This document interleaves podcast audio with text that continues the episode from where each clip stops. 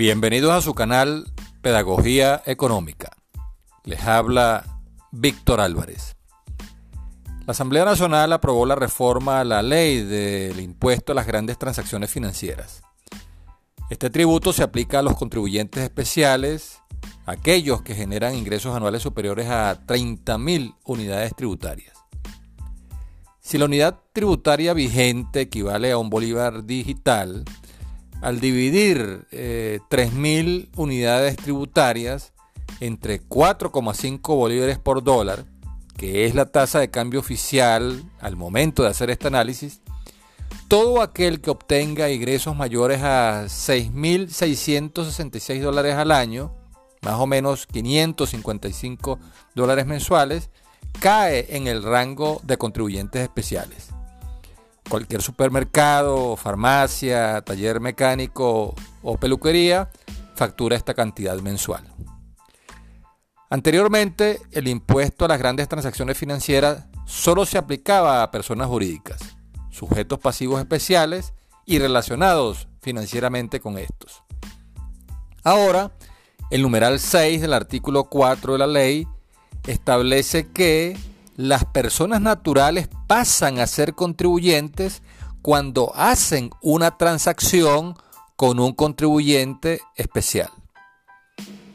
O sea, si usted hace un mercado, compra en una farmacia, lleva su carro al taller para que le repare una falla, o sencillamente va a la peluquería a que le arreglen el cabello y paga con una tarjeta internacional o con una tarjeta de débito nacional asociada a una cuenta en dólares o paga en divisas en efectivo, tendrá un recargo del 3% por este impuesto a las grandes transacciones financieras. En consecuencia, no se trata de una ley dirigida a pechar las grandes transacciones financieras, sino prácticamente a todas las transacciones en divisas que cualquier ciudadano de a pie haga en el territorio nacional. Esta norma no solamente afecta a las grandes empresas, sino también al ciudadano común.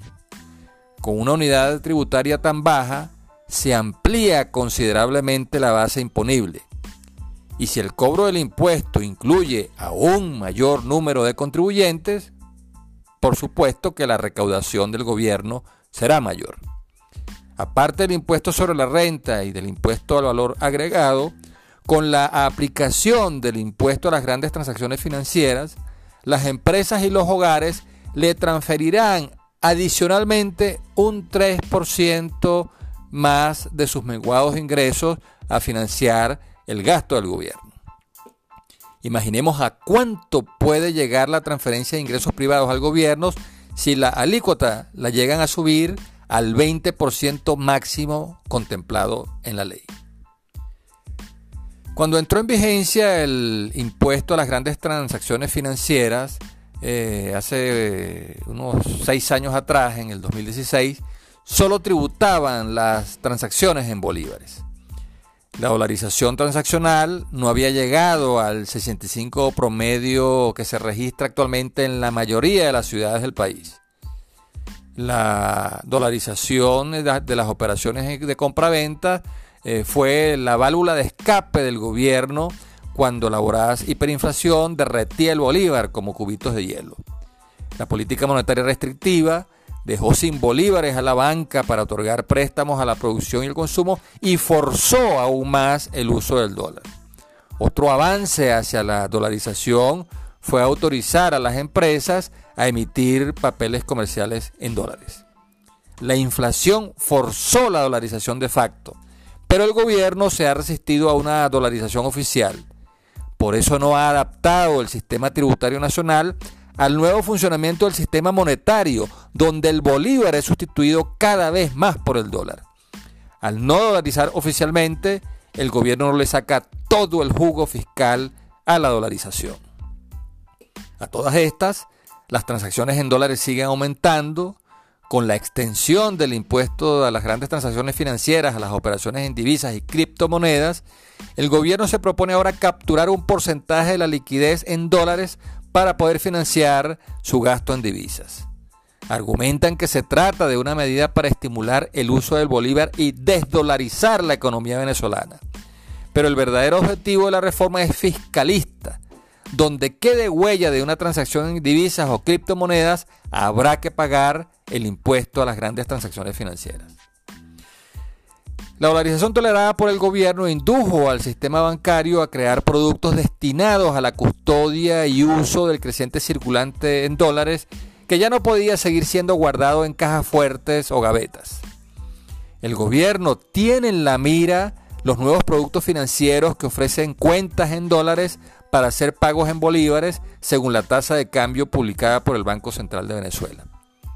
Si un empresario o persona natural con una cuenta en divisas en la Banca Nacional recibe una transferencia en dólares, deberá pagar este impuesto. Y eso va a frenar el crecimiento de los depósitos en dólares.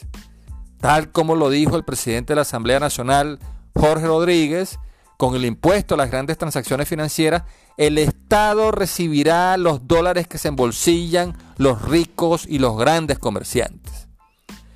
La posibilidad que deja abierta la ley de elevar la tasa de este impuesto a un desproporcionado 20% en el caso de pagos no intermediados por el sistema financiero a sujetos pasivos especiales inhibe el dinamismo económico que logró la dolarización transaccional. En el discurso oficial, la nueva ley incentivará la demanda de bolívares cuyo uso será más barato que el uso de divisas y criptomonedas. Si una persona hace una compra de $100 y paga con una tarjeta de débito o crédito internacional, una tarjeta de débito que gire sobre una cuenta en divisas en Venezuela, paga por CELE e incluso efectivo, tendría que pagar 3% adicional correspondiente a este impuesto de general, impuesto de grandes transacciones financieras, aparte del 16% del IVA. La lógica del gobierno es que quien pague en divisas pagará más y por lo tanto le convendría ir al banco y cambiar los dólares en bolívares. Si el objetivo del gobierno es hacer retroceder la dolarización, ciertamente con este impuesto encarecerá todas las operaciones de compraventa en divisas. Puede que incentive el uso del bolívar, pero también incentivará las operaciones en efectivo y la informalidad en las operaciones de compraventas al no pedir factura para no pagar el impuesto.